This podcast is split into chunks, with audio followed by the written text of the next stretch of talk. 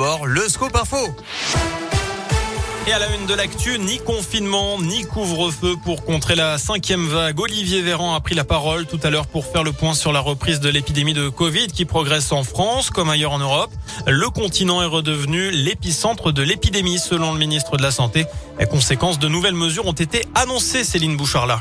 Oui, avec d'abord cette nouvelle incitation à la vaccination. À partir de samedi, tous les adultes majeurs auront la possibilité de recevoir une dose de rappel vaccinal à partir du moment où leur dernière injection remonte à 5 mois. D'ailleurs, à compter du 15 janvier, le pass sanitaire ne sera plus actif si la dernière dose remonte à plus de 7 mois.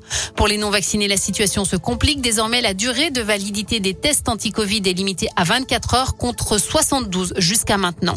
Quant au port du masque, il va redevenir obligatoire dès demain dans tous les établissements recevant du public. De nouvelles restrictions donc, mais aussi une dose d'espoir. Un nouveau traitement doit arriver début décembre, un antiviral sous forme de comprimé qui sera vendu en pharmacie. Il sera réservé aux personnes présentant des risques de contracter des formes graves du virus. Merci Céline et autre annonce faite cette fois-ci par euh, le ministre de l'Éducation nationale. Les classes ne seront plus systématiquement fermées dès qu'un élève est testé positif.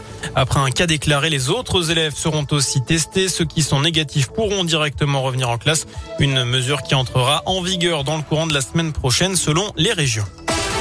Dans le reste de l'actu, ce clip du gouvernement contre les violences à l'occasion de la journée internationale pour l'élimination des violences faites aux femmes. Le Premier ministre a promis un millier de places d'hébergement supplémentaires l'an prochain, 5000 téléphones grave danger et une semaine consacrée à l'école, à l'égalité filles-garçons. Dans l'un, le dépôt de plainte à l'hôpital sera bientôt possible à Bourg. Noël, c'est dans un mois tout pile alors que se tient la semaine européenne de réduction des déchets. Pourquoi ne pas choisir des cadeaux plus responsables? À Mâcon, à l'espace Carnot, en centre-ville, une dizaine d'associations et artisans seront présents jusqu'à samedi pour l'opération Seconde Vie. Euh, vous y trouverez un espace de vente éphémère avec des bijoux, de la déco et du mobilier de seconde main, mais aussi des objets et des vêtements fabriqués par des artisans locaux avec des matériaux de récupération. Il faut croire qu'il n'y avait pas de meilleur candidat. L'agence de police Interpol basée à Lyon vient d'élire son nouveau patron, Ahmed Nasser Al-Raisi, un général émirati soupçonné d'actes de torture dans plusieurs pays, dont la France. On passe au sport, la Ligue Europa de foot, cinquième journée, Galatasaray, Marseille, 18h45 et puis Brondby OL à 21h. Enfin, le futur, c'est déjà maintenant. Vous utilisez beaucoup le sans contact. Eh bien, il est désormais possible de payer en sans contact avec sa main.